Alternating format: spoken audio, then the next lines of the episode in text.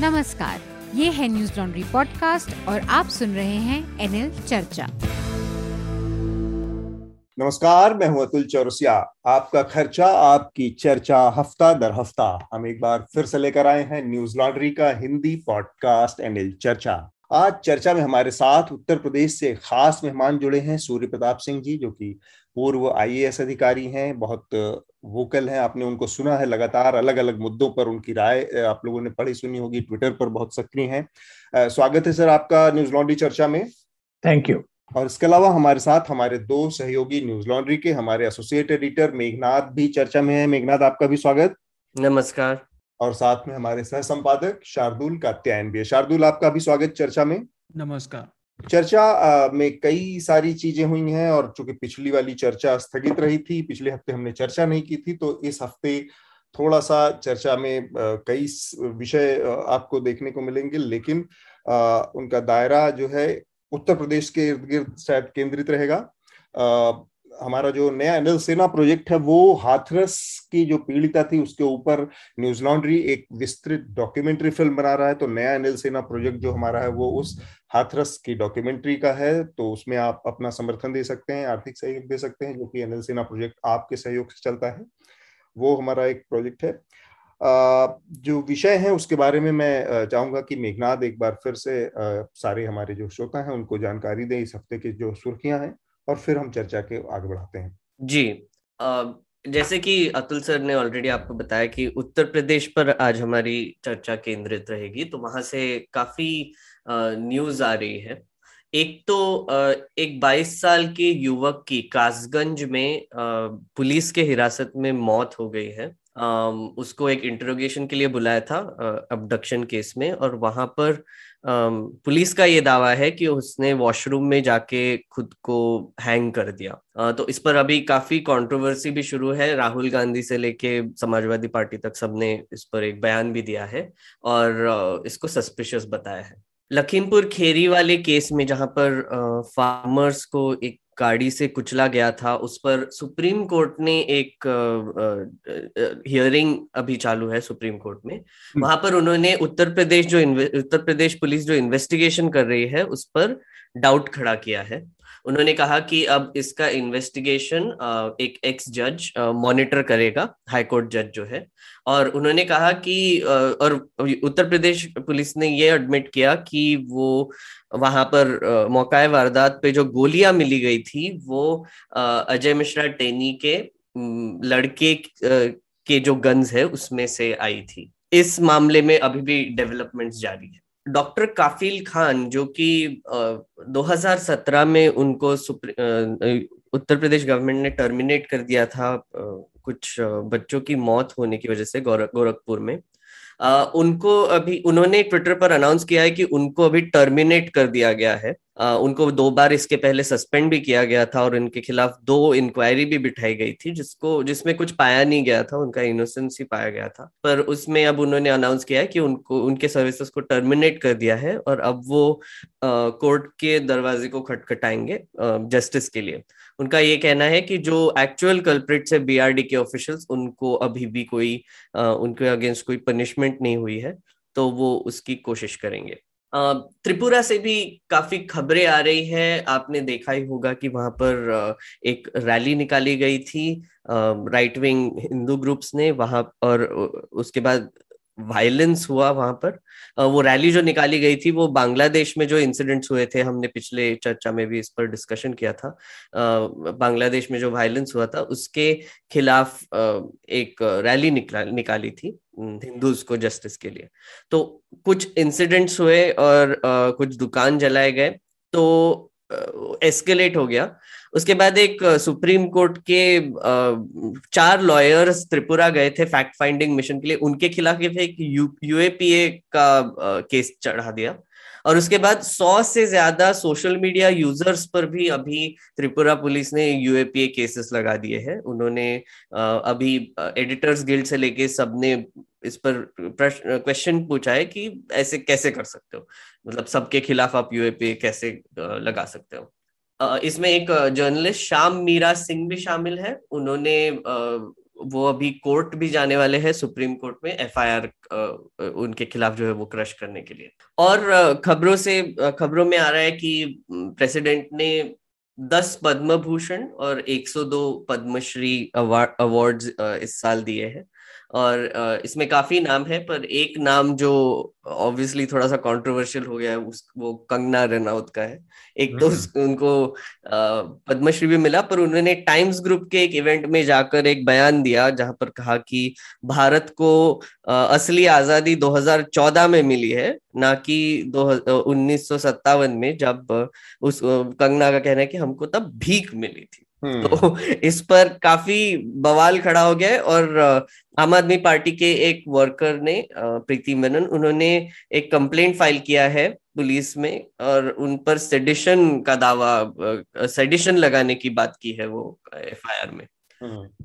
आपने जो पहले वाली बात कही है वो बड़ा दिलचस्प है जो त्रिपुरा के मामले में 102 लोगों के खिलाफ यूपीए के तहत चार्ज लगाने का इनिशिएट किया है त्रिपुरा पुलिस ने। जी। तो उस मामले में एक डेवलपमेंट है मैं अपने श्रोताओं को थोड़ा सा अवगत कराना चाह रहा हूँ। आज सुप्रीम कोर्ट में आपात एक सुनवाई इमरजेंसी मतलब तत्काल सुनवाई के तहत संज्ञान लिया है सुप्रीम कोर्ट ने एक याचिका पर प्रशांत भूषण की। और यूएपीए के का जो ये बहुत आर्बिट्रेरी मनमाने तरीके से इस्तेमाल हो रहा है और बहुत छोटी छोटी धाराओं में और एक तरफा तरीके से और पक्षपात पूर्ण तरीके से इनका यूएपीए लोगों के ऊपर लगाया जा रहा है। उस पर यूएपीए की उसको रोकने के लिए उस पर थोड़ा निगरानी के लिए एक सुनवाई आज सुप्रीम कोर्ट में होगी, चीफ जस्टिस की कोर्ट में। जी इस पर भी एक्चुअली हम थोड़ी सी चर्चा कर सकते हैं क्योंकि ये भी उत्तर प्रदेश से भी कनेक्टेड है क्योंकि वही लॉ उत्तर प्रदेश में भी इस्तेमाल हो रहा है। बिल्कुल बिल्कुल। समीर वानखेड़े और नवाब मलिक के बीच में बहुत घमासान युद्ध जो चालू है, उसमें बहुत सारे डेवलपमेंट्स हुए हैं। सबने एक दूसरे पे अभी केसेस फ़ाइल कर दिए हैं। नवाब मलिक ने एलिगेशन किया कि देवेंद्र फडणवीस का अंडरवर्ल्ड और दाऊद इब्राहिम से कनेक्शन है। तो देवेंद्र फडणवीस और उनकी वाइफ अमृता ने दोनों ने अलग अलग डेफेमेटरी केसेस फ़ाइल किए नवाब मलिक के खिलाफ। फिर नवाब मलिक ने लीगल नोटिस भेजा है फडनविस के खिलाफ क्योंकि उनके सन इन लॉ को डिफेम किया गया। हाँ सन इन लॉ ने भेजा है। उनके सन इन लॉ ने ही भेजा है। तो वो भी एक थोड़ा सा अजीब सा एक सिचुएशन होता जा रहा है जहाँ पर सब लोग अब केसेस फ़ाइल कर रहे हैं एक दूसरे पे। और आर्यन खान का क्या हुआ पता नहीं। वो तो, तो गायब ही हो गया तो कॉमेडी ऑफ़ एरर होती थी ये कॉमेडी ऑफ़ पॉलिटिक्स चल रही है। सही में। समीर वानखेड़े अभी भी अपना इनोसेंस ये कर रहे हैं और उनके कोई बर्थ सर्टिफिकेट पे भी अब कॉन्ट्रोवर्सी शुरू हो गई है। हाँ हाँ। आखिरी एक एक छोटी सी खबर एक्चुअली दो छोटी सी खबर है। एक तो दिल्ली में 1200 डेंगी के केसेस अक्टूबर में इस पिछले अक्टूबर महीने में रजिस्टर हुए हैं। ये पिछले चार साल में सबसे ज़्यादा मात्रा में केसेस रजिस्टर हुए हैं। और एक और एक बहुत इंटरेस्टिंग खबर आती जा रही है कि छठ पूजा के समय पे यमुना के यमुना पे एक बहुत झाग दिखाई दिया इंडस्ट्रियल पोल्यूशन की वजह से। और वहाँ पर औरतें फिर भी जाकर पूजा कर रही थी और इसके आसपास भी बहुत पॉलिटिक्स शुरू हो गया आम आदमी पार्टी और बीजेपी के बीच में। आम हम्म। आदमी पार्टी ने आ, कुछ टेम्पररी घाट बनाए थे लेकिन बीजेपी के जो लीडर्स है वो लोगों को एनकरेज करे कि नहीं नहीं आप यमुना में ही जाइए। तो बहुत ही वियर्ड सिचुएशन हो गया वहाँ और कुछ ऐड करना है? शार्दुल या नहीं मैं एक चीज़ छोटी सी पिछले हफ़्ते पेंटागन की एक रिपोर्ट बाहर आई चीन को लेकर जिसमें उनका काफ़ी असेसमेंट था और काफ़ी चिंताएँ बताई गई थी। वो सबको पढ़ना चाहिए उस पर ध्यान दें। उसमें बता रहे हैं कि कैसे 2020 तक सॉरी 2030 तक चीन के पास करीब हज़ार न्यूक्लियर वॉर हेड हो जाएँगे और ताइवान की सिचुएशन बिगड़ती जा रही है। हम्म। चीन लगातार एयर स्पेस इन्वेड कर रहा है और हमारे पड़ोस में ही लड़ाई के आसार दिखाई पड़ रहे हैं। तो हम्म। चीन से ही रिलेटेड एक खबर वो भी है कि हालाँकि वो अमेरिका ने ही इसको हाल फ़िलहाल में इसको सामने लाया कि भारत के इलाके में चीन हाँ, गाँव बसा चुका है। उसी रिपोर्ट में ये भी है। हाँ और अब भारत सरकार ने उसके इस जानकारी के एक हफ़्ते बाद कल अपनी प्रतिक्रिया दी है कि हम इसका खंडन करते हैं विरोध करते हैं। इसमें एक मुझे थोड़ी सी टेक्निकल चीज़ लगी चतुराई दिख रही है सूर्य प्रताप जी बता सकते हैं ज़्यादा इस मामले में हमें। सरकार ने कहा कि हम चीन के ऐसे किसी दावे को, का विरोध करते हैं और भारत की भूमि पर उनका कोई भी इस तरह का जो निर्माण है उसको, उसका हम पुरजोर खंडन करते हैं। ये जवाब अपने बड़ा डिप्लोमेटिक सा जवाब है या बयान है। ये कहना कि ये एक तरह की स्वीकारोक्ति है कि चीन ने वहाँ पर हमारी कोई ज़मीन कब्जा कर ली। अब तक हमें ये मालूम था कि अरुणाचल में कोई कब्जा नहीं। अब तक हम अक्साई चीन में मानते थे या लद्दाख का हमारे सामने एक तस्वीर थी, जहाँ पर यह था कि चीन ने कब्जा कर रखा है। अरुणाचल में ऐसा कुछ हो रहा है। सरकार ने पहली बात इनडायरेक्टली स्वीकार किया है कि ऐसा कुछ। तो सरकार क्या इस चीज़ को डाउन प्ले कर रही है कि भाई वहाँ पर पहले तो आप ये बताइए कि क्या वास्तव में वहाँ पे चीन घुस गया है? आपकी टेरिटरी पर उसने कब्जा कर लिया और अब वहाँ पर गाँव बसाना शुरू कर रहा है। और अगर अब ऐसा है तो आपका बयान ये होना चाहिए कि हम वो ज़मीन वापस लेने या चीन ने इसका अतिक्रमण किया है, ये हम उसको वापस लेंगे या उसके लिए कोई प्रोसेस इनिशिएट करेंगे। वो बात नहीं हो रही है। बात ये हो रही है कि वो जो क्या है, हम उसका विरोध करते हैं और वो अवैध है। तो ये चीज़ जो, ये जो चतुराई दिख रही है, इसको आप कैसे देख पा रहे हैं सूर्य प्रताप जी? देखिए, सबको पता है कि जो यूएस की जो एनुअल मिलिट्री रिपोर्ट है पेंटागन की, जो यूएस कांग्रेस को सबमिट की जाती है, उस रिपोर्ट में और उसकी ऑथेंटिसिटी को कोई चैलेंज नहीं कर सकता है। उसमें कहा है कि चाइना ने massive construction massive village Arunachal के बॉर्डर पर बनाया है और जो डिस्प्यूटेड एरिया है, उसमें बनाया है। तो ये तो चुनौती कोई कर नहीं सकता है, क्योंकि जो रिपोर्ट कांग्रेस को सबमिट करता है पेंटागन, वो उसकी जो विश्वसनीयता है, उस पर कोई उसका खंडन नहीं कर सकता है। उसको उसको चैलेंज करना बहुत मुश्किल है, क्योंकि वो बेस्ड है सैटेलाइट इमेजेस पे और काफ़ी इन्वेस्टिगेशन उसके पीछे होता है।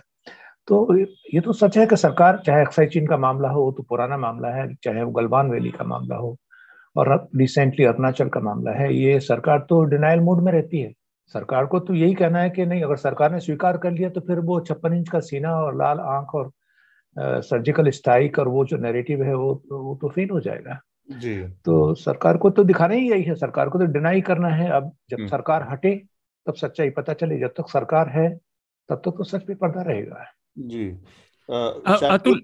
एक एक छोटी सी बात और कि जैसे आपने कहा ये नॉन डिनाइल डिनाइल है। है ना? और मैं याद दिलाना चाहूँगा श्रोताओं को कि कई महीने पहले एनडीटीवी पर एक ऐसी रिपोर्ट आई थी हाँ। कि सैटेलाइट पिक्चर से और वहाँ पे कुछ ऐसा लग रहा है कि जैसे वहाँ गाँव जैसा कुछ बस गया है और सरकार ने कहा था नहीं ये सब झूठ है। लेकिन अब पेंटागन रिपोर्ट ने भी ये कहा तो सरकार का नॉन डिनायल डिनायल है उन्होंने सीधे एक बार भी नहीं कहा कि नहीं हम प्रमाणिकता से कहते हैं वहाँ ऐसा कुछ नहीं है ऐसा नहीं कहा है। या वो ये एक्सेप्ट करे कि हमारी सीमा में ये हमारी जानकारी के बिना चीन घुस गया है हम इसको वापस लेने के की प्रक्रिया शुरू कर रहे हैं हम कोई बातचीत की बात इनिशिएट कर रहे हैं। हाँ। वो उसकी भी बात नहीं कर रहे हैं कि हम कैसे लेंगे। वो ये कह रहे हैं कि हम इसका केवल विरोध करते हैं। मज़े की बात ये चीन का बयान है भी नहीं है तो अमेरिका की रिपोर्ट है। अमेरिका की रिपोर्ट बिल्कुल। मेघनाथ जी, मैं एक्चुअली वही बोलना चाह रहा था, शार्दुल ने जो कहा कि ये काफ़ी, ये डिनाइल नहीं है एग्जैक्टली exactly. लेकिन एक और चीज़ यहाँ पे मैं ऐड भी करना चाहूँगा कि अभी जो सबसे इम्पोर्टेंट इलेक्शंस आ रहे हैं उत्तर प्रदेश के, जिसके बारे में हम बात करेंगे, वहाँ पर नेशनलिज्म और पेट्रियोटिज्म पेट्रियोटिज्म नहीं नेशनलिज्म एक बहुत बड़ा मुद्दा खड़ा होने वाला है आपने अगर देखा होगा योगी आदित्यनाथ से लेके उन्होंने एक ऑर्डिनेंस फैक्ट्री खोलने की बात की और उसका एक बहुत ढिंडोरा पीटा है कि उत्तर प्रदेश को एक डिफेंस मैन्युफैक्चरिंग हब बनाने की कोशिश हो रही है तो हम्म। ये एक एंगल अब ये इलेक्शन में लेंगे और अगर ऐसा उन्होंने मतलब इस न्यूज़ को बड़ा भी होने दिया कि चाइना आके हमारे लैंड पर कब्जा कर रहा है तो वो एकदम गवर्नमेंट के लिए डेट्रीमेंटल हो जाएगा। तो इसीलिए मुझे लगता है कि गवर्नमेंट क्लेवरली इसके बारे में बात भी नहीं करना चाहती। क्योंकि अभी हम इस सॉर्ट ऑफ़ वर्ल्ड में जी रहे हैं जहाँ पर अगर आपके नज़र के सामने खबर नहीं आएगी तो वो हुई नहीं है। ऐसा ही लगता है। तो फिर मुझे लगता है गवर्नमेंट पूरी कोशिश करेगी कि इसको और एस्केलेट ना होने दे। ठीक बात। हम आगे बढ़े। एक और छोटा सा विषय जो आपने मेघनाथ इशारा किया था कंगना रनौत का मुद्दा है जो उस पर भी एक, एक संक्षेप में हम थोड़ा सा चर्चा कर लें फिर हम आगे बढ़ते हैं। कंगना रनौत को हाल ही में पद्मश्री दिया गया है और उसके कुछ ही दिन बाद उनका एक टाइम्स नाउ नेटवर्क पर एक इंटरव्यू में उन्होंने बयान दिया है कि देश को जो आज असली आज़ादी मिली वो 2014 में मिली है। 1947 में जो आज़ादी मिली थी, वो गांधी को कटोरे में भीख दी गई थी।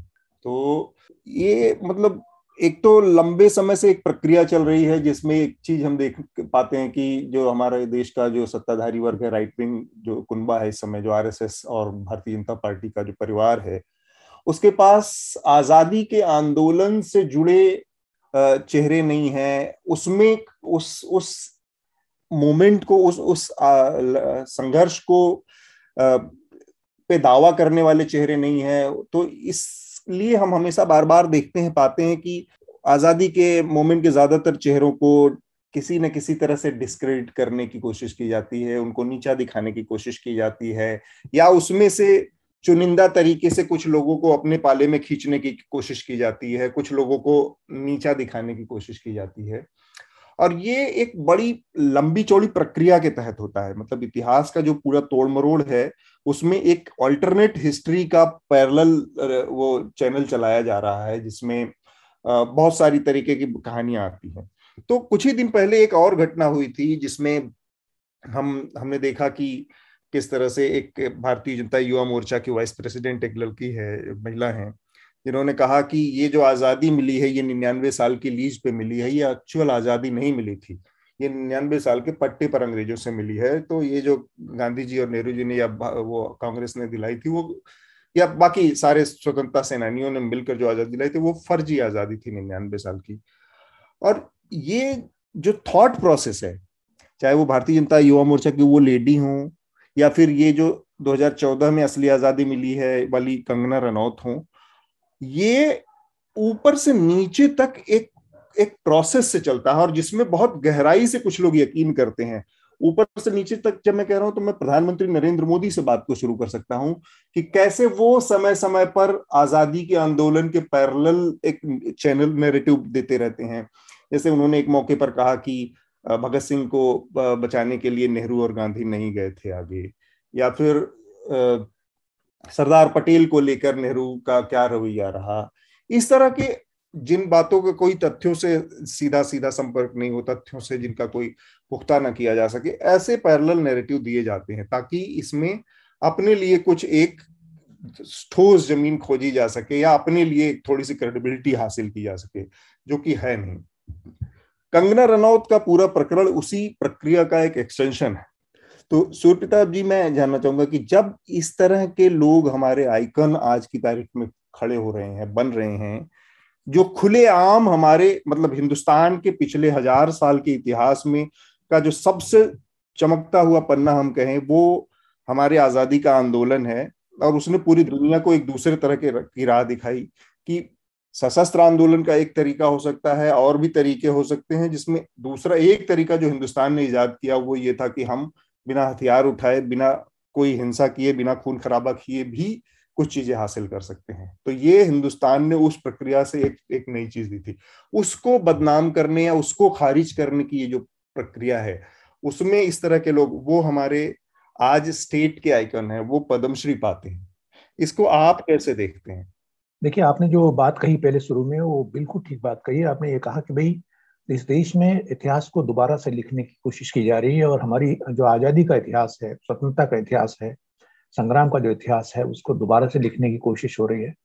और लिखने की कोशिश नहीं हो रही है तो कम से कम लोगों के दिमाग में बैठाने की कोशिश हो रही है कि वास्तव में जो फकीर था, गांधी के रूप में, लंगोटीधारी फकीर था, उस फकीर ने घी का कटोरा उसके हाथ में था और उस कटेरे कटोरे में उसको जब अंग्रेज़ों ने दया दृष्टि दिखाई उसके ऊपर कि भाई ये तो अहिंसक आंदोलन चलाता है, सत्याग्रह के नाम पे ये लाचार व्यक्ति है जो नमक कानून तोड़ने का एक यात्रा निकालता है।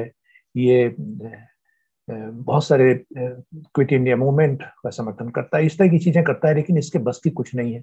ये नैरेटिव चलाने की कोशिश कर रहे हैं और ये कह रहे हैं कि भाई, चौदह अगस्त 2000 चौदह अगस्त उन्नीस को जो क्या गांधी जी ने युद्ध करके जीता था स्वतंत्र ये फ्रीडम तो ये एक कोशिश ये हो रही है कि भाई गांधी को और दोनों आंदोलनों को, जो क्रांतिकारी थे, जो चाहे बोस हो, चाहे बिस्मिल हो, चाहे लोहड़ी हो, चाहे रोशन सिंह हो, चाहे जो भी, जिन्होंने अपनी मंगल पांडे हो, जिन्होंने सीने पे गोली खाई और एक संघर्ष किया, उसको कमतर कर दिया जाए और जो अहिंसक आंदोलन जिसमें गांधी है, नेहरू है, पटेल है, तिलक हैं, इनको भी ये दिखाया जाए कि भाई एक तरफ़ जो छोट मोट जो चीज़ें हो रही थी, उसमें से केवल सेलेक्टिव जो चीज़ है, उनको अपने लिए एकत्र एकत्र कर लिया जाए। जैसे सुभाष चंद्र बोस की बात करेंगे ये लोग। राइट विंग्स जो वाले लोग हैं और पटेल को अंगीकृत कर लेते हैं। यद्यपि पटेल भी उसी अहिंसक आंदोलन के पार्ट थे, लेकिन वो पटेल को अंगीकृत कर देते हैं। और जवाहरलाल नेहरू को तस्कत कर देते हैं, क्योंकि वो कोशिश उनकी ये है कि जो उनको सूट करता है, वो राष्ट्रवादी है, और जो उनको सूट नहीं करता है राष्ट्र विरोधी है। ये नेरेटिव अब ये जो कंगना रनावत है, कोई ये कंगना रनावत, कोई, देखिए, इतनी बड़ी फ़िल्म स्टार है, इतना बड़ा सेलिब्रिटी है, उसकी इतनी फॉलोइंग है, लेकिन कंगना रनावत को मैं मानता हूँ कि आज के जो समय है, आज के समय की वो सोच है, वो व्यक्ति नहीं है वो। वो एक सोच है जो विकसित हो रही है वो सोच और उसमें कंगना रनावत एक एक तरह का किरदार है जो निभा रही है वो हम्म। और तो मुझे लगता है कि ये जो ये रची गई साजिश का हिस्सा है साजिश कहें या इसको एक डिज़ाइन कहें जिसको एक एक सटल डिज़ाइन जिसको कहिए उसका पार्ट हम्म। है ये तो मेघनाथ शार्दुल ये जो कंगना रनौत के ऊपर एक बड़ी अच्छी बात सूर्य प्रताप जी ने कही कि ये बेसिकली एक पूरे बड़ी डिज़ाइन में एक किरदार निभा रही है। बिल्कुल और मैं इसी बात को एक्चुअली आगे बढ़ाना चाहूँगा जो सूर्या प्रताप जी ने कहा है कि कंगना रनौत एक सोच को रिप्रेजेंट करती है। आई थिंक थोड़ा सा हमको इसके बारे में भी बात करना चाहिए कि ये सोच कहाँ से आ रही है। अब आइडियोलॉजिकल सोच तो मैं जानता हूँ कि मतलब ऊपर से बीजेपी से, आरएसएस से ये आइडियोलॉजिकली मोटिवेटेड कुछ चीज़ें हैं जो कि थोड़ी सी पास डाउन किए जा रही है धीरे धीरे और वो ग्राउंड तक पर्कुलेट हो रही है। लेकिन ये ना, अभी के अभी के दुनिया में ये सोच को स्प्रेड करना बहुत इजी भी हो गया है। जैसे व्हाट्सएप का इस्तेमाल करके या फिर यूट्यूब अगर आप यूट्यूब पे जाएँगे और आप ये नेहरू, गांधी एडवीना एड्स या फिर ऐसे कोई कीवर्ड्स डालेंगे तो आपको भर भर के कॉन्स्पिरसी थियोरीज मिलेंगे इस पर और हम्म। इस पे लाखों व्यूज़ है करोड़ों व्यूज़ है पाँच मिलियन व्यूज़ वगैरह वाले कुछ स्पीचेस भी है वहाँ पर जहाँ पर एक आदमी खुले खुले मंच पे एक क्राउड के सामने ये दावा कर रहा है कि एडवीना माउंट बैटन ने गांधी और जिन्ना को ब्लैकमेल किया था और उसकी वजह से हमको आज़ादी मिली। तो ये जो ऑल्टरनेट हिस्ट्रीज है ये एक तरीके से कॉन्स्पिरसी थियोरीज ही है। और ये कॉन्स्पिरसी थियोरीज अब आपको मेन स्ट्रीम होते हुए दिख रही है। अब हम्म। कंगना रेनाउट जैसी एक कोई भी व्यक्ति जिसको इसी हफ़्ते पद्मश्री मिला और फिर वो टाइम्स के इतने बड़े मंच पे जाके ये दावा करने लगती है कि भीख मिला था एक्सेट्रा जो भी बोला। तो ये इसी एक सॉर्ट ऑफ़ कॉन्स्पिरसी थियोरी को सोलिडिफाई करने में एक एडिशन है। हम्म। और इंटरनेट एक बहुत ही मज़ेदार चीज़ है क्योंकि अगर आप देखेंगे कि कैसे जस्टिस फॉर एसएसआर का जो एक पूरा एक ट्राइब बन गया था अभी भी बन रहा है। मतलब अभी भी लोग ये बिलीव करते हैं कि सुशांत सिंह राजपूत का मर्डर हुआ। नहीं सुसाइड नहीं लेकिन उनका कोई मर्डर हुआ। मर्डर हुआ था। और इसका बहुत उसमें से बहुत कॉन्स्पिरसी थ्योरीज बने। कुछ लोग अमेरिका में भी है जो जो ये सोचते हैं कि जेएफ के जूनियर वापस आने वाला है तो एक बड़ी रैली निकली थी दो हफ़्ते पहले। जो लोग इंतज़ार कर रहे थे रोड पे गाड़ियों को देख के कि जेएफ के जो कि फॉर्मर प्रेसिडेंट थे उनका बेटा वापस आ रहा है उनको बचाने के लिए। हम्म। तो ये जो एक ट्राइबलिज्म पैदा हो जाता है इन कहानियों की इर्द गिर्द। ये अभी एक सोशल मीडिया और हमारे इंटरनेट की वजह से ही होता है और उससे ऑल्टरनेट हिस्ट्रीज लिखने की भी ज़रूरत नहीं पड़ती है क्योंकि लोग फिर मानने ही लगते हैं कि अरे हाँ यही हुआ था। ठीक बात है। शार्दुल? देखिए सच जानने और समझने के लिए इतिहास को पढ़ना उसे जानना ज़रूरी है ना? और बेवकूफ़ बेवकूफ़ी के लिए बस कही सुनी बात काफ़ी है। और पेलना ही तो है, पेल दो। अब प्रोपेगेंडा का क्या है? जैसा मेघनाथ ने बोला, वो फैलता है। अब सुर्खियाँ बटोरने के लिए लोग बोलते हैं। मेरा ये मानना है, व्यक्तिगत तौर पर बेवकूफ़ होना कोई जुर्म नहीं। लेकिन ये एक्सपेक्टेशन फ़िल्म स्टार से कि वो इतिहास की भी समझ रखेंगे थोड़ी ज़्यादा है। अगर हो तो बड़ा अच्छा है, लेकिन आमतौर पे मेरा व्यक्तिगत ओपिनियन है, ये आत्ममुग्ध लोग होते हैं, इन्हें अच्छा बनना, संवरना सब कुछ अभिनय आता है। लेकिन इनसे इंटेलेक्चुअल की अपेक्षा रखना मेरी तो कभी नहीं रही। और रही बात कंगना रनौत की तो ऑफ़ कोर्स वो सरकार और उन सब के फेवर में बोल रही हैं तो उन्हें पद्मश्री भी मिला है। ये पहले भी होता रहा है। वो एक्ट्रेस हैं, उसके लिए अभी पद्मश्री मिलना था या नहीं मिलना था, ये बात अलग है। लेकिन ये जो नैरेटिव पॉपुलर हो रहा है, ये ठीक नहीं है। और इसकी काट, हम फिर से अपने पॉइंट पे आ जाएँगे। स्वतंत्र इंफॉर्मेशन ही है। स्वतंत्र मीडिया ही इसका इलाज है। नहीं तो आपको रट्टे तोते की तरह कॉन्स्पिरसी थ्योरी सुनाता हुआ मीडिया मिलेगा, जो आपके हिसाब से नहीं चल रहा है जो औरों के हिसाब से चल रहा है और वो, जो वो कह रहे हैं, चाहे वो सत्ताधारी दल हो, चाहे कुछ स्पेसिफिक ग्रुप हो, जो उन्हें सूट करेगा फ़ायदे के लिए, वो वो ऐसा करते जाएँगे। शार्दुल एक मज़े की बात एक मज़े की बात सॉरी मैं इंटरप्ट कर रहा हूँ कि वो जो इवेंट हुआ था नाविका और कंगना का उसमें सबसे सबसे उमदा इन्वेस्टिगेटिव जर्नलिज्म वाला जो क्वेश्चन पूछा था वो था कि आपकी शादी कब होने वाली है? और उसके अलावा बस कंगना रनौत को एकदम फ्री मंच दिया गया था हम्म, बकवास करने के लिए। लेकिन इसमें एक महत्वपूर्ण सवाल शार्दुल आपने उठाया जी। कि जो फ़िल्म स्टार हैं या इस तरह के लोग हैं इनसे ये उम्मीद करना ये बड़ी महत्वपूर्ण चीज़ है। और ये कई स्तरों पर जैसे कुछ अपवाद ज़रूर, अलहदा किस्म के अपवाद किस्म के लोग हैं, जिसमें आप शाहरुख खान को रख सकते हैं, अमिताभ बच्चन, जिनकी जिनकी पॉलिटिकल अंडरस्टैंडिंग है, पॉलिटिक्स की समझ है। ज़्यादातर लोग पॉलिटिक्स को उस तरह से ना तो समझते हैं, ना इतिहास को उस तरह से समझते हैं और कंगना रनौत तो उस पायदान में भी सबसे नीचे आने वाले लोगों में शामिल होंगे, जहाँ तक मेरी अपनी ओपिनियन है। इसके बावजूद आप इतने बड़े जब रसूख पे, के पद पे हैं, आपकी एक फ़ैन फॉलोइंग है, जिसका ज़िक्र सूर्य प्रताप जी कर रहे थे, ऐसे मौकों पर आपके इस तरह के जो बयान है, बहुत समझदारी का तकाजा होता है कि आप कुछ मसलों पर चुप रहे, लेकिन ये चुप नहीं। ये एक वेल डिजाइंड थॉट प्रोसेस के तहत काम कर रही हैं। ये अपना एक किरदार प्ले कर रही हैं। इनको मालूम है कि ये क्या कर रही हैं, इनको क्या कहा गया है करने के लिए। इस लिहाज से ये बहुत महत्वपूर्ण और चिंता की बात हो जाती हो जाती है। जी जी जैसा आप कह रहे हैं जैसी चीज़ों की की यहाँ पर भूमिका आती है। यहाँ पर भूमिका आती है कि क्या कुछ चीज़ें हैं जो सैक्रोसेंट हैं पूरी तरह से पवित्र हैं आपकी घटिया दो कौड़ी की राजनीति से परे हैं इन पर बात नहीं हो सकती। गांधी के ऊपर पॉलिटिकली आप उनकी राजनीति पर पचास तरह की बात कर सकते हैं लेकिन गांधी के की हत्या को जायज़ नहीं ठहरा सकते है ना? ये तो इस तरह की कुछ या हमारा जो आज़ादी का आंदोलन है उस उसमें कुछ चीज़ें ऐसी हैं कि जो सैक्रोसेंट होंगी कि भाई आज़ादी मिली है आप उस आज़ादी के ऊपर प्रश्न चिन्ह खड़ा कर रहे हैं। उस आज़ादी के नतीजे में एक चाय वाला सीना ठोक ठोक के कहता है कि मैं इस देश का चाय वाला हूँ पहला प्रधानमंत्री बनाऊँ तो वो कहीं ना कहीं इस राजनीतिक प्रक्रिया का ही परिणाम है कि एक चाय वाला वहाँ तक पहुँच सकता है ना। बिल्कुल। है ना? तो कुछ चीज़ों को पवित्र या सैक्रोसेंट या इस तरह की घटिया ओछी चीज़ में ऐड करना चाहूँगा अगर आप अनुमति देंगे तो। जी जी। देखिए अगर आप इसको गौर से देखें जो वर्तमान दौर है तो इस दौर में ये दिखाने की कोशिश की गई है कि जो सत्ता में बैठे हैं वो मीडियोक्रेसी इसको कहिए ना इडियोक्रेसी नहीं कहूँगा मैं एक मध्यम सोच के लोग ही हैं जो सत्ता में आने चाहिए। ऐसी सोच के जिनको ये आइडेंटिफाई करा जा सके कि भाई आप हम में से जो आम जन हैं, उन्हीं में से लोग हैं, जो सरकार में है, सत्ता में है, उन्हीं को कुर्सी दी गई है, उन्हीं को महत्वपूर्ण पद दिए गए और ये भी एक डिज़ाइन है। अब देखिए, जो पढ़े लिखे लोग हैं, ऐसा नहीं कि भारतीय जनता पार्टी में पढ़े लिखे लोग नहीं हैं। उनकी कैबिनेट में अच्छे लोग पढ़े लिखे लोग जैसे जयंत सिन्हा है, नाम लेने में कोई बुराई बात, बुरी बात नहीं है।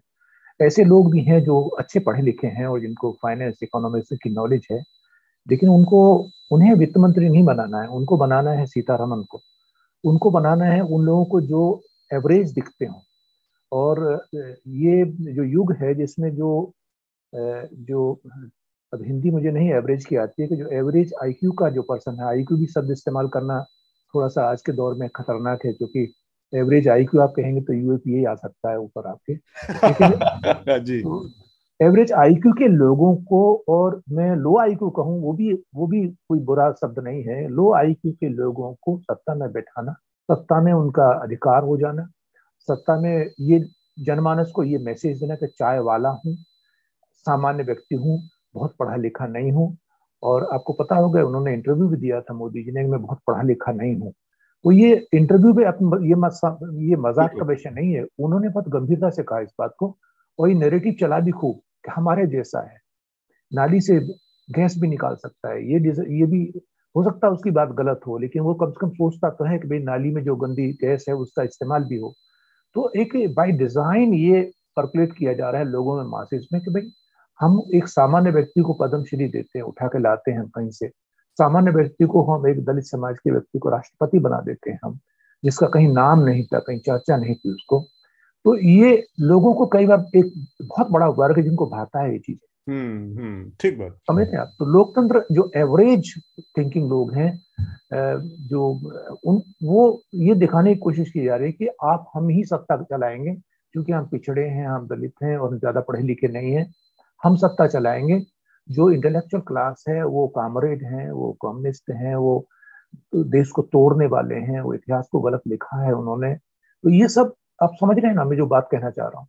तो, तो ये ये भी एक देश के लिए सारी दुनिया में एक एक हँसी का मुद्दा है मज़ाक का मुद्दा है। देखिए अमेरिका में अभी मोदी जी गए थे आपको पता है कि कैसा ठिट्टा हुआ हमारा जो मज़ाक बना जो हमारा आप यहाँ दिखा रहे हैं कि बहुत बड़ी उपलब्धि हुई लेकिन वास्तव में वहाँ वहाँ के जो प्रशासन है उन्होंने उनको सीरियसली नहीं लिया उनके बैकग्राउंड को देख के।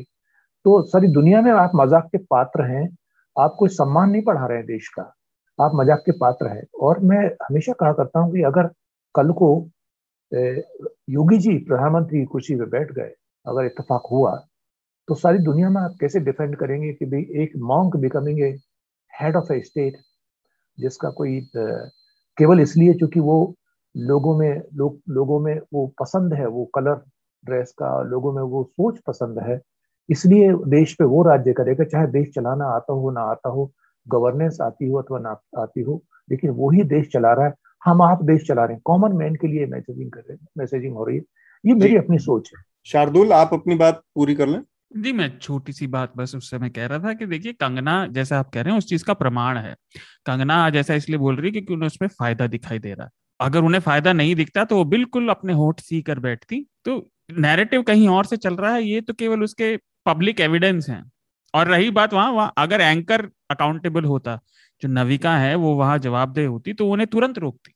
लेकिन खैर, विषय पर आगे बढ़ते हैं, ये तो चलता ही रहता है। तो हम अपने मुख्य विषय की तरफ़ आगे बढ़ते हैं, जो कि हमने कोशिश किया था कि इस पर थोड़ा विस्तार से बातचीत करें। कासगंज में एक बड़ी घटना हुई, जिसमें एक युवक की मौत पुलिस के थाने में हो गई हिरासत में। और एसपी का बयान आया कि लड़के ने अपने जैकेट के फंदे से डोरी से फंदा बनाकर और टॉयलेट में आत्महत्या कर ली। बाद में ये जानकारी सामने आई कि जो टॉयलेट में नल लगा हुआ है, वो नल तीन फीट की ऊंचाई पर लगा हुआ था। और किस तरीके से, और फिर इसके बाद पाँच लोगों को सस्पेंड कर दिया गया थाने के पाँच सिपाहियों को। तो ये दोनों चीज़ें मुझे एक चीज़, चूँकि हमारे साथ सूर्य प्रताप सिंह जी हैं और उन्होंने उन्हें लंबा अनुभव रहा है प्रशासनिक कार्यों का तो मैं ये समझना चाह रहा हूँ, सर, कि एक एसपी ब्लेटेंटली आता है और डिफेंड करता है और फिर शाम तक पूरी कहानी उल्टी पड़ जाती है, पाँच लोगों को सस्पेंड भी कर दिया जाता है। तो उस एसपी के खिलाफ मैं ये कई मामलों में देखता हूँ मसलन कोर्ट में चीज़ें जाती हैं, पुलिस के बयान, पुलिस के गवाह, सारी चीज़ें झूठी साबित हो जाती हैं, लेकिन पुलिस जिसने ये सारा कुछ किया, उसकी कोई जवाबदेही तय नहीं होती है अदालतों में। यहाँ पर एसपी साहब ने कुछ कहा और वो पूरी चीज़ उल्टी साबित हो गई लेकिन पुलिस वाला नीचे का महकमा का जो छोटा कारिंदा है वो उसको जवाब ज़िम्मेदारी तय हो गई उसको सस्पेंड कर दिया गया उसको बर्खास्त किया वोटेवर लेकिन एसपी साहब के, के उस पे तेज पर कोई आँच नहीं आई उनके अपने जो रसूख है वो बना रहा। तो ये जो प्रक्रिया इसको कैसे देखा जाए ये मैं अभी बहुत सीमित दायरे में इसको देखने की कोशिश कर रहा हूँ। बाद में इसका एक लार्जर जो व्यू है, जो पूरे उत्तर प्रदेश के लॉ एंड ऑर्डर से जुड़ा उस पर हम बात करेंगे। देखिए जो कासगंज हुआ है, कासगंज में अब इसमें कोई ज़्यादा बहुत बड़े प्रमाण की आवश्यकता नहीं आप उसके पिता को बाध्य करते हो कि वो एक कन्फेशन एक समझौता रिकॉर्ड कर दे, वो वीडियो रिकॉर्डिंग हो जाए, वो लिख के अंगूठा लगवा लें उससे। अब अंगूठा लगाना भी एक बहुत बड़ा प्रश्न चिन्ह है कि भाई आज की युग में अभी अंगूठा लगाते हैं लोग।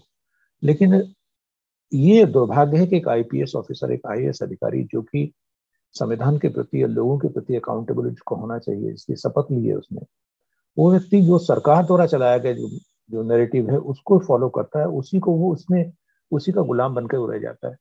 तो ये हाथरस में देखा हमने, ये गोरखपुर में देखा हमने, और, कि यही उसको बाध्य करना, पीड़ित के साथ ना खड़ा होके जो प्रताड़ित करने वाला शोषक है उसके साथ में खड़े होता है प्रशासन। तो ये ऊपर से आ रहा है, ये मैसेजिंग है ऊपर से कि भाई, अगर हिंदू लड़की को छोड़ छेड़ता है, कोई मुसलमान लड़का, या उसको भगाने की कोशिश करता है तो उसको परलोक जाना होगा। अब ये आपको खुद देखना है कि कैसे जाएगा परलोक। को आप एनकाउंटर करेंगे या उसकी आत्महत्या दिखाएँगे। ये जो दिखाना है, और लेकिन दुर्भाग्य यही है कि अगर जो सर्विसेज़ हैं, और देखिए सर्विसेज़ की जो विकृतियाँ हो रही हैं, वो आप देख ही रहे हैं कि लेटरल एंट्री जो ऑल इंडिया सर्विसेज़ में हो रही है, और एक सोच के लोगों को प्रोफेशनल्स के नाम पे सरकार में घुसाया जा रहा है, वो भी इसी डिज़ाइन का पार्ट है। तो उत्तर प्रदेश में तो चुनाव के दौरान ऐसा बहुत नरेटिव चलेगा, लेकिन दुर्भाग्य है तो मैं शर्मिंदा हूँ कि एक ब्यूरोक्रेट होने के नाते कि एक आईपीएस ऑफिसर सरकार द्वारा जो पॉलिटिकल नरेटिव है, उसमें फंस के अपनी कैरियर को दाव पे लगा रहा है। और जिस अधिकारी को सस्पेंड हो जाना चाहिए था ट्रांसफ़र हो जाना चाहिए था और ऐसे मुद्दों पे सरकारें गिर जानी चाहिए। अगर संवेदनशील सरकार हो आज चुप है सरकार चुप साधे हुए हैं। ठीक तो, तो ये जो सिस्टम की की तरफ़ आपने इशारा किया कि कैसे एक जो राजनीतिक दल है या जो राजनीतिक सत्ताधारी दल है उसका उसके नैरेटिव उसके मिलिशिया के जैसी भूमिका बन गई है आज पुलिस की। और वो अपने रूल बुक की बजाय पार्टी के रूल बुक के हिसाब से पार्टी के इच्छा, उसकी रुचियों के हिसाब से काम करने का नज़रिया ज़्यादा नज़र आता है उसके कामकाज में। तो ये एक तो बड़ी चिंता की मतलब बात है पूरे उत्तर प्रदेश में क्योंकि मुख्यमंत्री खुद भी बहुत बंदूक प्रेमी नज़र आते हैं। बार बार उनके बयानों में ठोक देंगे और ऊपर लोग जाना पड़ेगा मतलब उनके बयान से लगता है कि ये कोई उस आदमी के बयान नहीं है जो एक संवैधानिक पद पर बैठा है और जिससे अपेक्षा की जाती है कि वो कुछ जो सार्वजनिक जीवन के जो शिष्टाचार हैं या डिसेंसी है, उसको मेंटेन करेगा। उनको कोई लाग लपेट नहीं है मारने और हिंसा जैसी बातें करने में। लगातार हमने देखा, गोरखपुर की घटना हुई जिसमें एक व्यापारी को आधी रात में पुलिस ने घुसकर उगाही के चक्कर में उनकी जान ले ली पीट पीट के। हाथरस की घटना का ज़िक्र आपने किया। पुलिस की इस पूरी भूमिका को कैसे मतलब आप अगर थोड़ा सा हमको ये बता पाए कि पुलिस ये जिस तरह के चंगुल में फंसी हुई है, इससे, क्योंकि यही पुलिस सत्तर सालों से काम करती आ रही है और पुलिस के ऊपर समय समय पर आरोप लगते रहे, लेकिन पिछला जो कुछ समय है, वो एक, और खासकर उत्तर प्रदेश के नज़रिए से अगर हम बात करें तो वो एक एक अलहदा तस्वीर है एकदम। सबसे ज़्यादा हिरासत में मौतें हुई हैं पिछले तीन चार सालों में। सबसे ज़्यादा एनकाउंटर हुए हैं सबसे ज़्यादा एनकाउंटर में मौतें हुई हैं। ये पुलिसिया स्टेट की कहानी है। डेमोक्रेटिक सेटअप में जहाँ पर जनता के द्वारा चुनी हुई एक सरकार है उसमें पुलिस की इस भूमिका को कैसे आप रेखांकित कर पाएँगे? आप मुझसे पूछ रहे हैं ना? जी जी।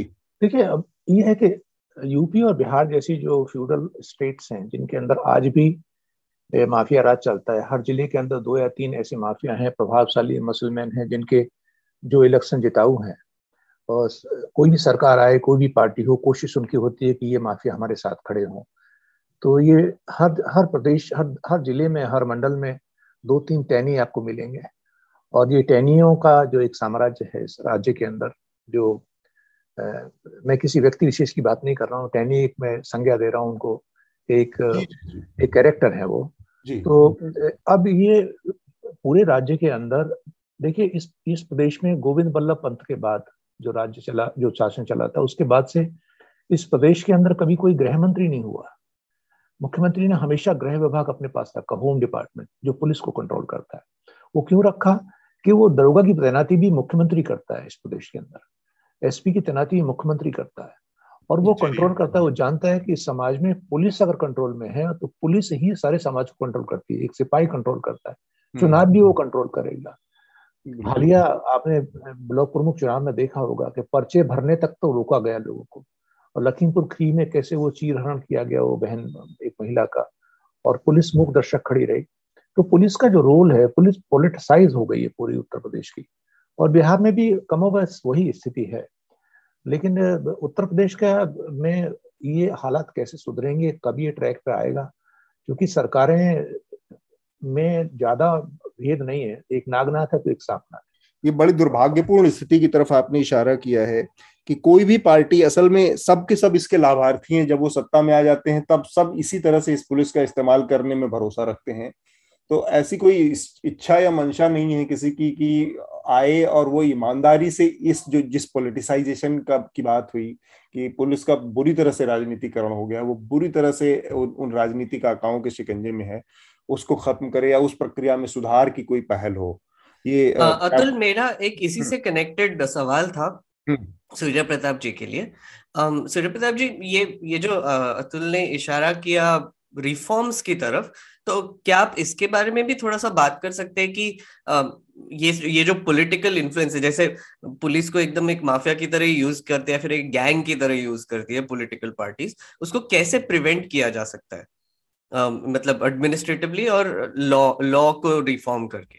देखिए, आपको पता होगा कि सुप्रीम कोर्ट ने जो पुलिस रिफॉर्म्स के लिए प्रकाश सिंह के केस में जो गाइडलाइंस दी थी और उन्होंने कहा था कि भाई अपेक्षा की जाती है क्योंकि डेमोक्रेटिक स्टेट है और उसमें संविधान के अंदर जो डायरेक्टिव प्रिंसिपल्स हैं, वो वेलफेयर स्टेट को कैसे बनाया जाना है, उसकी पूरी व्याख्या है।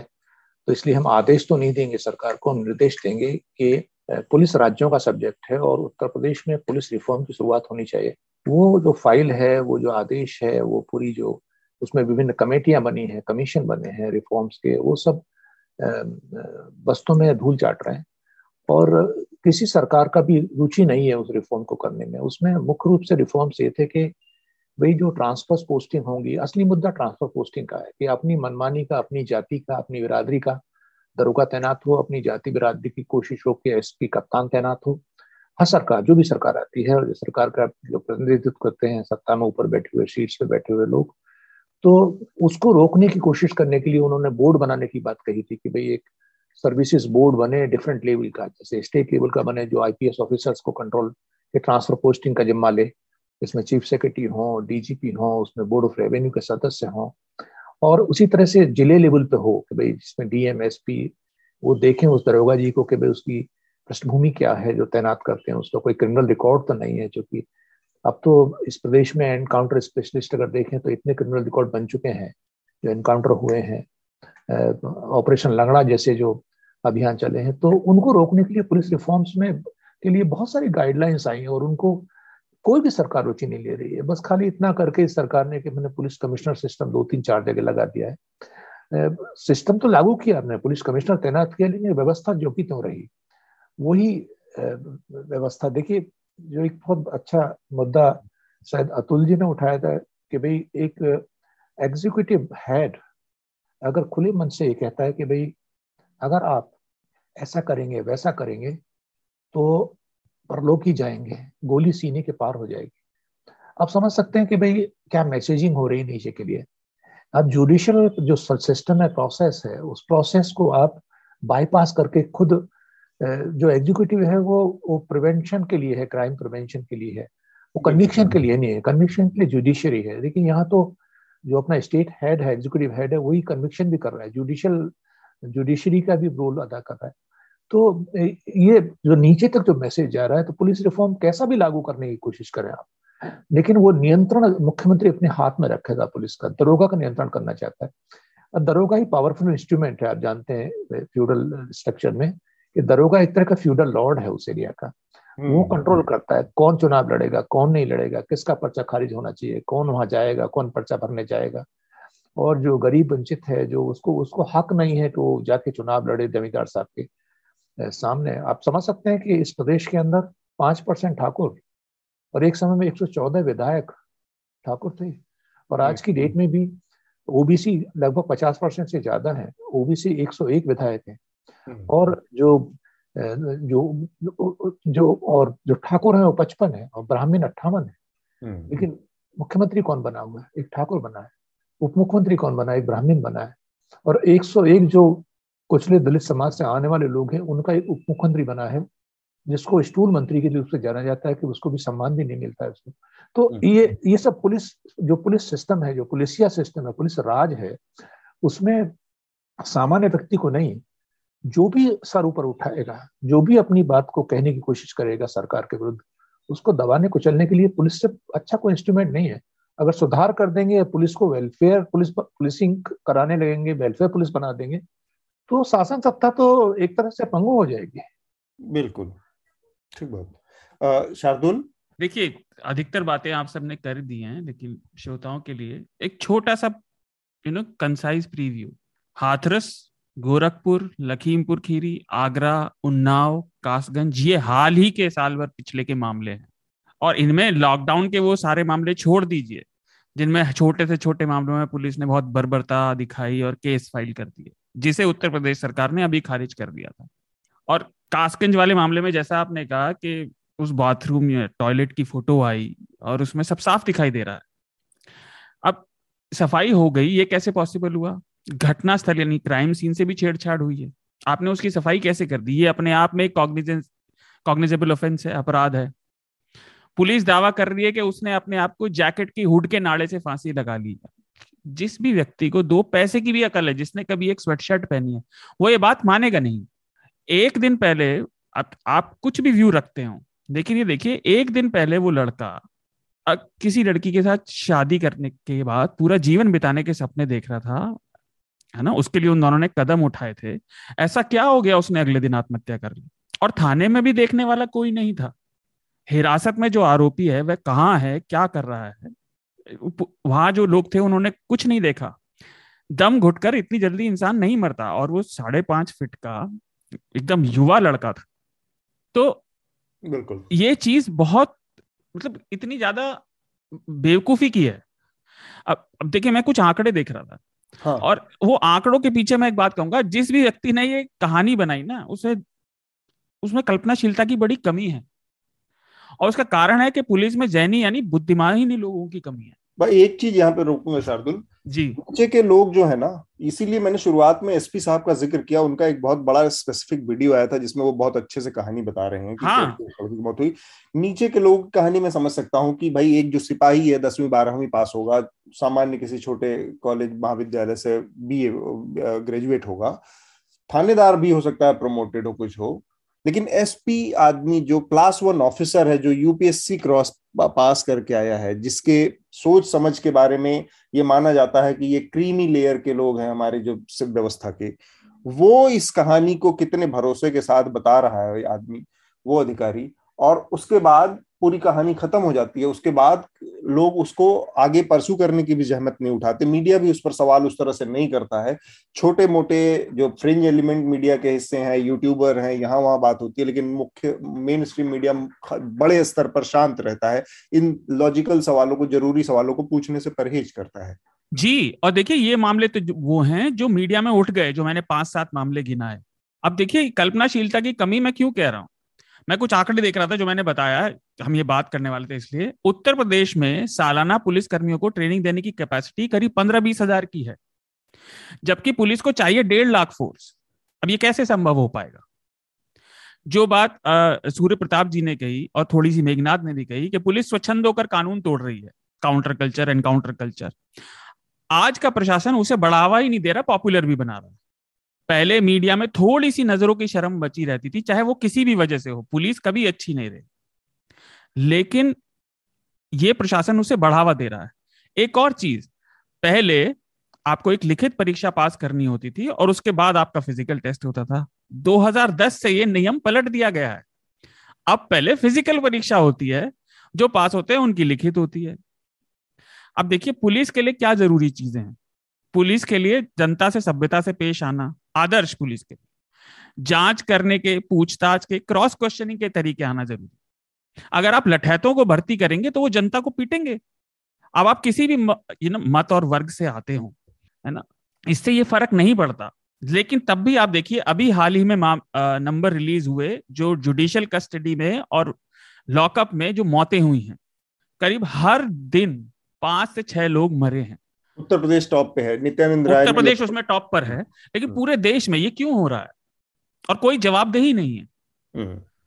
अब एक और चीज़ मैं कहूँगा कि पुलिस के बड़े अधिकारियों के लिए आपने बात की। हाल ही में गोरखपुर वाले मामले में भी और हाथरस में भी हमने देखा था कि पुलिस के बड़े अधिकारी डीएम पीड़ित के परिवार वालों को मामलों को तूल ना देने के लिए बहलाते फुसलाते धमकाते दिख रहे हैं। है ना? हाथरस में तो डीएम ये भी कह रहे थे कि आपको रहना तो यही है और हम्म। गोरखपुर में वीडियो बाहर आ गया। तो हम्म, कानून व्यवस्था की धज्जियाँ पूरी तरह उड़ी हुई हैं और जो बात सूर्य प्रताप जी ने कही वो सही है। रिफॉर्म जब तक नहीं आएगा, जब तक नेताओं के हाथ से पुलिस का प्लेसमेंट और उनका मतलब उन्हें बर्खास्त करना उनके हाथ से नहीं जाएगा जब तक ये व्यवस्था नहीं सुधर सकती। हमारी पुलिस हाकिमों को सर्व करती है, जनता को नहीं। ठीक बात।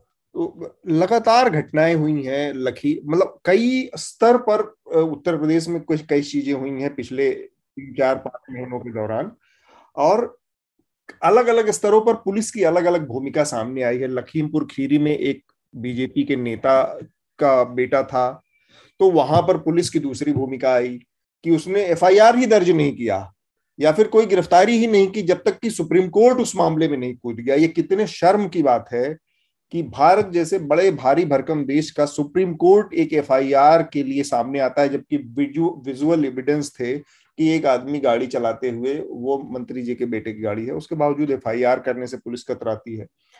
हाथरस की घटना का ज़िक्र हुआ, कासगंज की घटना का ज़िक्र हुआ, कासगंज में कि कैसे पुलिस के थाने में।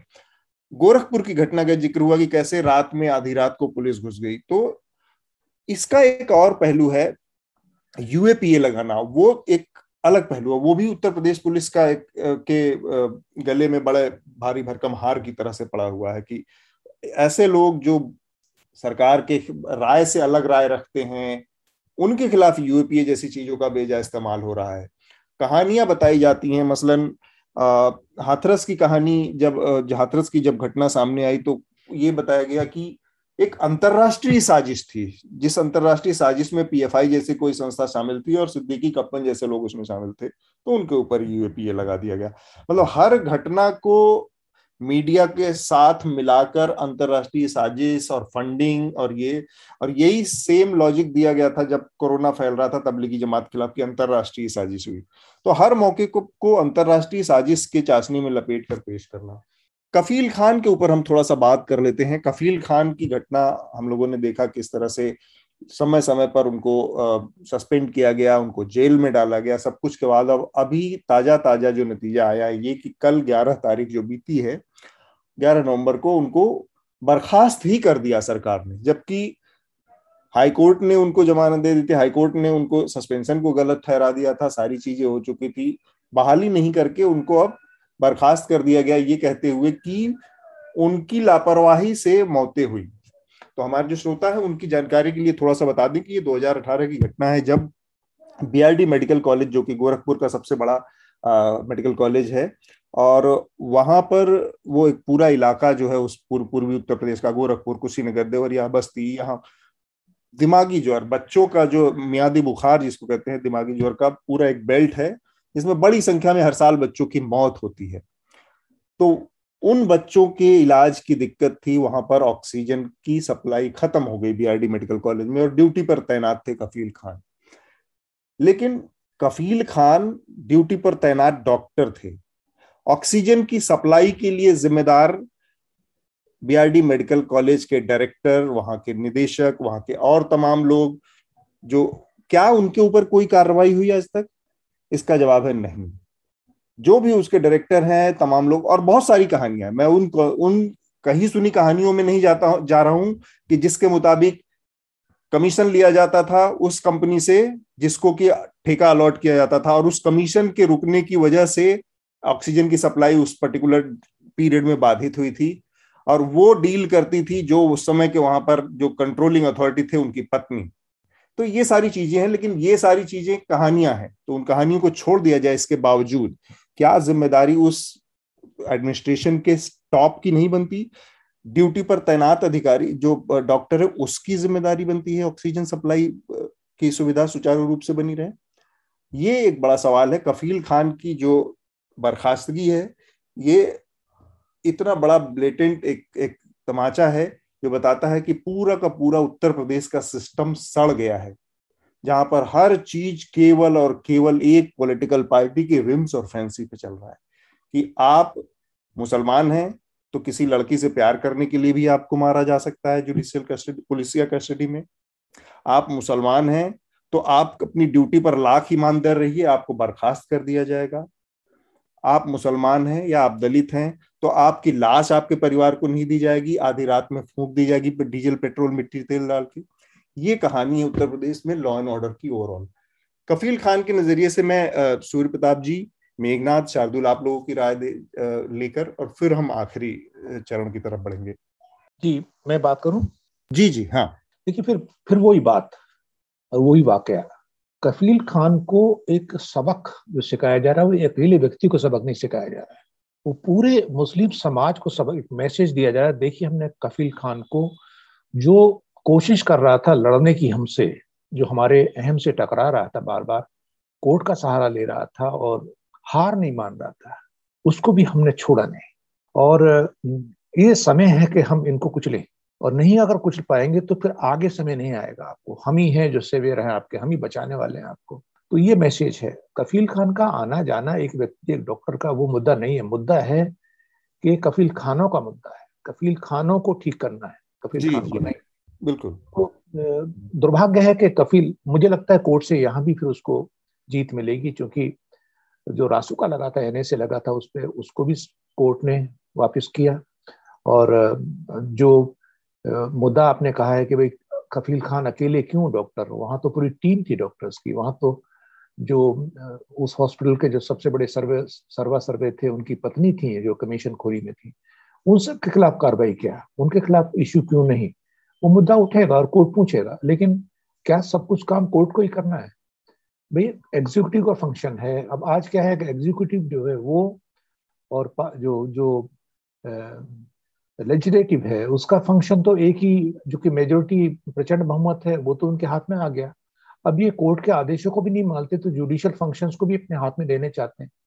तो फिर अब ये एक अधिकार जो हो रहा है ना एग्जीक्यूटिव के हाथ में सारी चीज़ों को संभाल लेना आपको पता हो कि अभी एक हालिया वाक्य हुआ जिसमें जो जो इंक्वायरी जो सेटअप हुई है जुडिशियल इंक्वायरी सेटअप हुई है, कि भाई एक मामला था, उसमें उत्तर प्रदेश का जज नहीं होगा, वो हम दूसरे राज्य का जज करेंगे, हरियाणा, पंजाब का जज करेंगे जुडिशियल कमेटी बन रही थी इसमें तो अब यहाँ की जो जुडिशियल सिस्टम उनको पता है कि डरती है, उनको भी डर है, जब हमारी सिक्योरिटी हटा लेंगे।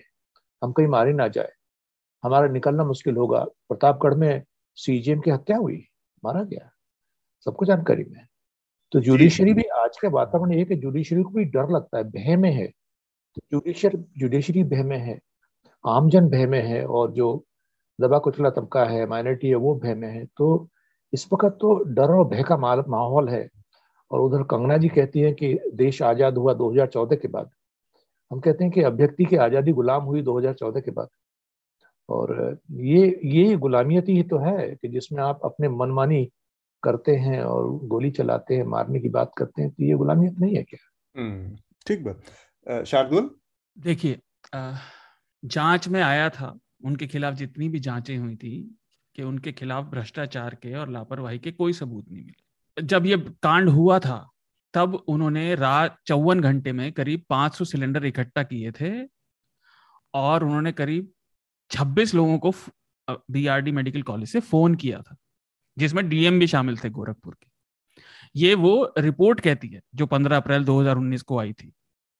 उनके खिलाफ कोई सबूत नहीं मिला भ्रष्टाचार में लिप्त होने का, है ना? वो एनसेफेलाइटिस वार्ड जहाँ पे ये सब हुआ, उसके हेड भी नहीं थे। तो जवाबदेही किसकी है? आठ लोग बर्खास्त हुए थे उसमें से सात बहाल हो चुके हैं और डॉक्टर कफील खान जिन्हें सब जगह से बरी किया जा चुका है वही दोषी ठहराकर फिर से निलंबित कर दिए गए कि उन्होंने लापरवाही करी लैक्सिटी कहा गया अभी तो बर्खास्त कर दिया निलंबित नहीं है हाँ सॉरी बर्खास्त कर दिया गया। अब देखिए उन्होंने कहा है वो फिर से अदालत जाएँगे। मैं एक साधारण सी बात रखना चाहूँगा। एक पढ़ा लिखा मध्यम वर्गीय व्यक्ति उसका कितना समय धन जीवन और परिवार बाकी सब जो चीज़ें हमारी रोज़मर्रा की ज़िंदगी के लिए ज़रूरी होती हैं, ये सब उससे जुड़े हुए हैं, सब अस्त व्यस्त है। अब वो अदालत जाएँगे तो आप मान कर चलिए कि वह सब मामलों में जीत भी जाए और फिर से बहाल हो जाए, तब भी साल, डेढ़ साल तो और लगेगा। अब किसी साधारण व्यक्ति के लिए इस तरह के वातावरण में चार, पाँच साल जीवन के प्राइम के निकल जाएँ तो आप अपने आप को उस जगह पर रखकर देखिए और सोचिए कि आप अपने आगे के जीवन में लोगों के लिए, समाज के लिए कैसा महसूस करेंगे? हमारी न्याय व्यवस्था कहती है, मैंने इसे लिख कर रखा था कि केवल न्याय होना नहीं चाहिए, होते हुए दिखाई भी देना चाहिए। जितनी भी बात हमने की सारे मामलों की, न्याय होता हुआ कहाँ दिखाई दे रहा है? और ये समस्याएँ उत्तर प्रदेश की हम बात कर रहे हैं, पूरे देश में बढ़ती जा रही है। एक छोटी सी बात मैं और कहूँगा, मैं चाहूँगा कि आप भी उस पर टिप्पणी करें। पिछली बार जब हमने बात की थी तो वो रह गई थी। ये सरकार मुआवजा देने के लिए इतनी जल्दी क्यों दिखाती है? आप सरकार का धन, जनता का धन, प्रशासन की कमियों को ढकने के लिए इस्तेमाल कर रहे हैं, मुझे ऐसा लगता है। एक गरीब परिवार, आप सोच कर देखिए, अपने आप को परेशानी में डालना नहीं चाहता। गोरखपुर में जो व्यापारी की मृत्यु हुई, उसमें भी यही हुआ कि नौकरी दे दी, पैसे दे दिए, लखीमपुर में भी। पीड़ित का परिवार या कोई भी रिश्तेदार, वो निर्णय नहीं ले सकता कि जाँच कितनी होगी और किस स्तर की होगी। ये काम पुलिस का है। और लखीमपुर खीरी मामले की आप देखें तो वहाँ तो सुप्रीम कोर्ट ने यह भी कहा है कि हमें एसआईटी पर भी विश्वास नहीं है। कोई दूसरे स्टेट का जज दीजिए। तो ये सारी खिचड़ी जो है, ये सिस्टम ही करप्ट हो गया। और ये मुआवजा देने वाली बात मेरी गले नहीं उतरती। इतनी जल्दी क्या है मुआवजे की?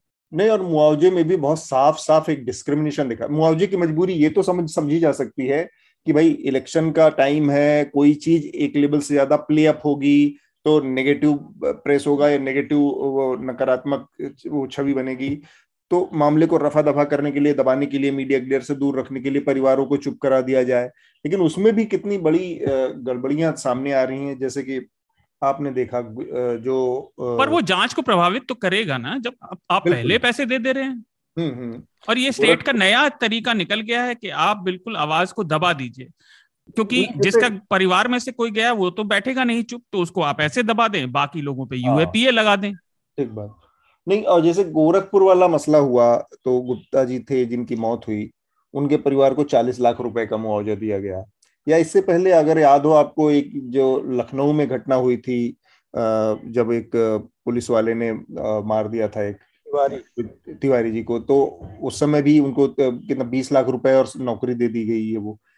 इस मामले में आप देखें तो पाँच लाख रुपए मुआवजे की घोषणा की गई, क्योंकि लड़का मुसलमान है इसलिए। मतलब मैं जानना चाह रहा हूँ कि ये मुआवजे का के बीच में जो डिस्क्रिपेंसीज है, मौत मौत के बीच में जो अंतर किया जा रहा है स्टेट के लेवल पे, ये भी अपने आप में बड़ा समाज एक तो मौत जो हुई है, वो अपने आप में इतनी बड़ी वो है, त्रासदी है।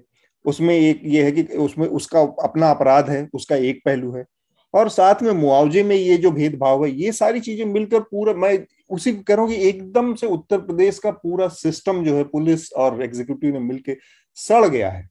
और एक एक वो देखिए, दो पिताओं की तुलना। लखीमपुर वाले मामले में केंद्रीय गहराज मंत्री पिता है, उन्होंने जाँच का पहला कदम शुरू होने से पहले बयान देने शुरू कर दिए।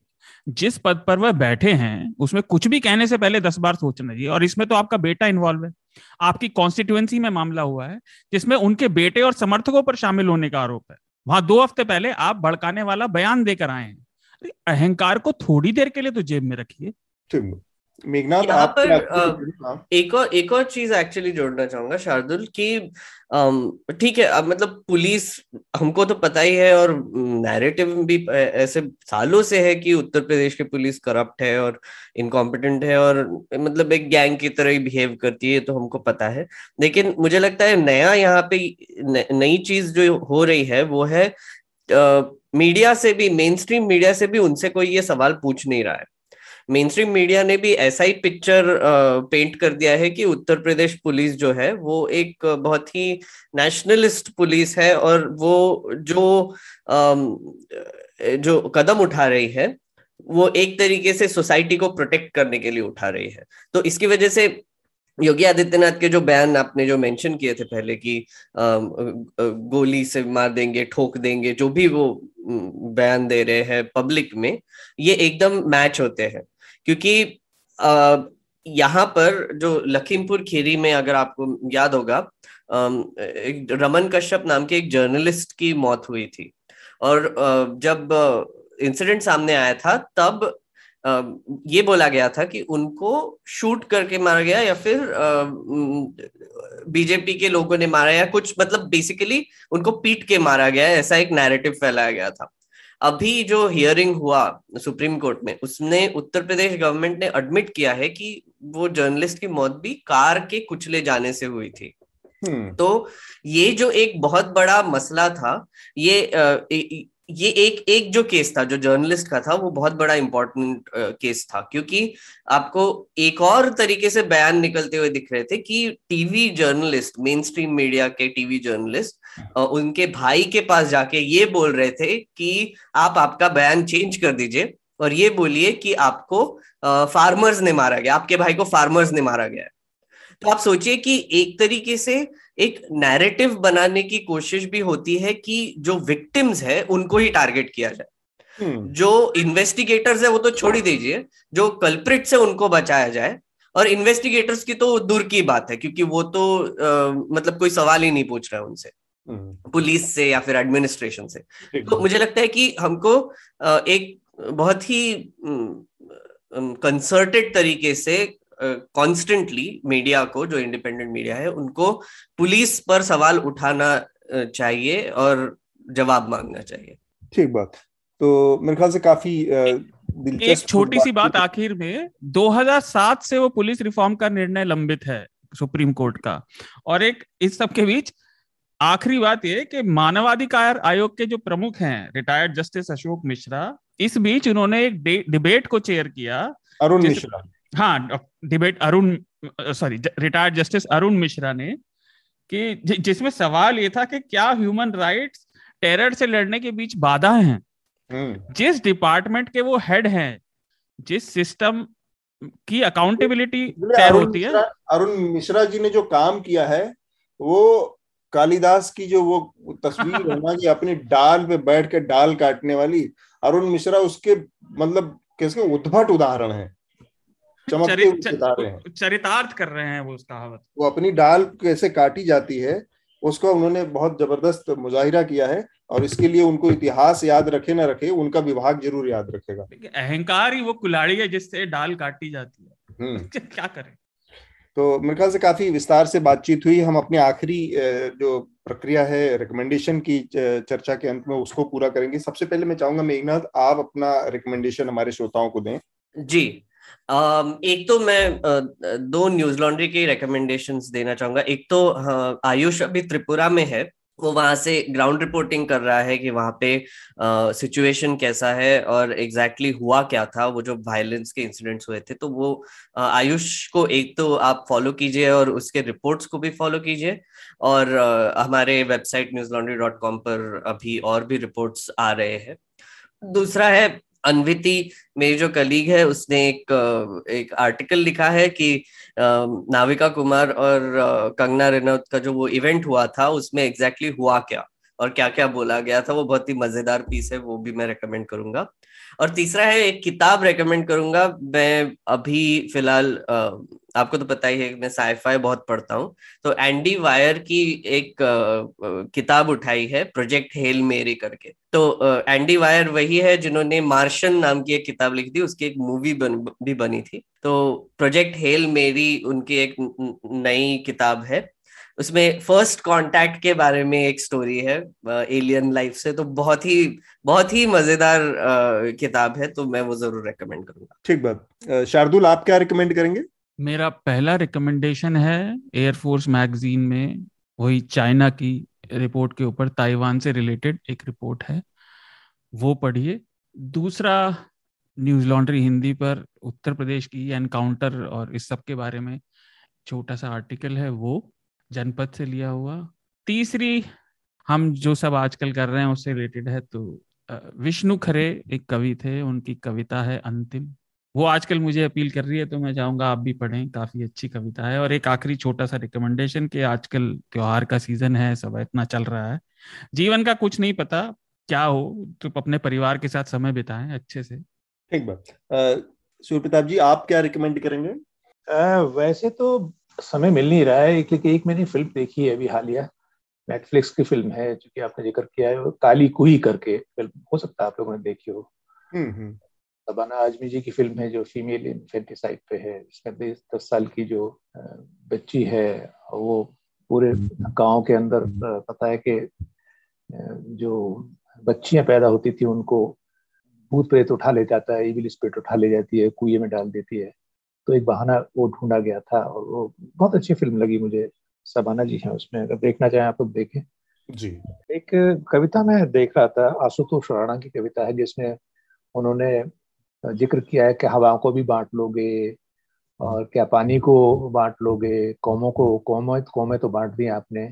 इस तरह का उसका मजमून मुझे शीर्षक याद नहीं आ रहा है उसका लेकिन वो हाल में उनका बर्थडे था आशुतोष राणा का जो फ़िल्म स्टार रहे हैं। जी जी जी। तो उसका या तो मैरिज एनिवर्सरी थी या फिर बर्थडे था उसमें उन्होंने वो कविता लिखी है। बहुत छोटी कविता है दस लाइन की पंद्रह लाइन की मुझे बहुत अच्छी ठीक बात। Uh, मेरा uh, दो रिकमेंडेशन है। एक तो uh, मेघनाथ ने जो रिकमेंड किया मैं भी उसको रिकमेंड करना चाह रहा हूँ। आयुष हमारे रिपोर्टर जो कि त्रिपुरा से इस समय रिपोर्टिंग कर रहे हैं तो उनका पहली रिपोर्ट आई है। वो रिपोर्ट्स पूरी सीरीज़ में आप पढ़ सकते हैं। दूसरा एक डॉक्यूमेंट्री सीरीज़ है लिमिटेड पार्ट की, वो रिकमेंड करूँगा मैं नेटफ्लिक्स पे है बैड स्पोर्ट्स करके। तो बेसिकली वो बैड स्पोर्ट्स अलग अलग खेल के जो बड़े घपले, घोटाले थे फिक्सिंग थी, या जो उस तरह के इवेंट्स थे, उनके ऊपर है पर एपिसोड फुटबॉल के भी हैं उसमें उसमें हॉर्स रेसिंग के भी हैं अलग अलग और उसमें वो क्रिकेट का भी एक चैप्टर है जो कि हैंजिक्रोनिये वाला हिस्सा है क्योंकि तो जिसके सूत्र भारत से भी जुड़ते हैं। पहला जो इंसिडेंट शुरू हुआ, जब जब सामने आई मैच फिक्सिंग का, पूरा प्रकरण सामने आया 2000 के आसपास में, उन्नीस सौ निन्यानबे और 2000 के। तो उसका एक सूत्र और हैंजिक्रोनियो वो खिलाड़ी थे साउथ अफ्रीका के, जिन्होंने एक टाइम पे सबसे पावरफुल टीम में बदल दिया था ऑस्ट्रेलिया के साथ साउथ अफ्रीका को। उनके ऊपर ये आरोप लगे और दिल्ली की पुलिस ने उनके खिलाफ एफआईआर दर्ज कर रखी थी। और दुर्भाग्य ये था कि वो मामला कहीं पहुँचता नहीं पहुँचता, उससे पहले हेंजेक्रोनिया की मौत हो गई। अनफॉर्चुनेट तरीके से उनका करियर तो खत्म हो ही गया था, लेकिन उनकी मौत भी हो गई। तो वो पूरा जो प्रकरण है, वो भी उसमें एक हिस्सा है। तो ये बैड स्पोर्ट करके और उसका जो टाइटल है, उसका टाइटल इन्होंने रखा है fallen idol fallen idol basically मुझे लगता है कि वो इंस्पायर है उस पहली इन्वेस्टिगेशन से जो तहलका ने किया था फॉलन हीरोज करके, जो कि जिसमें सामने आई थी मैच फिक्सिंग की घटना सबसे पहले, जिसमें रवि शास्त्री भी थे, मनोज प्रभाकर भी थे और अजरुद्दीन का और तमाम लोगों के नाम जब सामने आए बाद में, वो तो जाँच के तो उसका टाइटल था फॉलन हीरोज और वहाँ से शायद इंस्पायर है फॉलन आइडल तो ये मेरा रिकमेंडेशन है। इसके साथ ही हम आज की जो हमारी चर्चा है, इसको यहाँ पर रोकेंगे। उससे पहले एक छोटी सी बात दो हफ़्ते पहले हमने कहा था, जब मैंने थोड़ा अंदेशा जताया था कि त्रिपुरा से कुछ ठीक खबरें नहीं आ रही, और अब आयुष वहाँ से रिपोर्ट कर रहे हैं। यह इसीलिए पॉसिबल है क्योंकि हम आपके खर्चे पर चलते हैं। हम किसी सरकार के या जो नैरेटिव बांधना चाह रहे हैं, उनके खर्चे पर निर्भर नहीं करते। तो इसलिए न्यूज़ लॉन्ड्री को ज़रूर सपोर्ट करिए इंडिपेंडेंट मीडिया को सपोर्ट करिए, क्योंकि सही जानकारी ही आपकी सही मदद करेगी, कोई पार्टी नहीं। ठीक बात। सूर्य प्रताप जी मेघनाथ शार्दुल आप सबका चर्चा में शामिल होने के लिए बहुत बहुत शुक्रिया। थैंक यू शुक्रिया। Thank you thank you Newslaundry के सभी पॉडकास्ट ट्विटर आई और दूसरे पॉडकास्ट प्लेटफॉर्म पे उपलब्ध हैं। खबरों को विज्ञापन के दबाव से आज़ाद रखें। न्यूज़ लॉन्ड्री को सब्सक्राइब करें।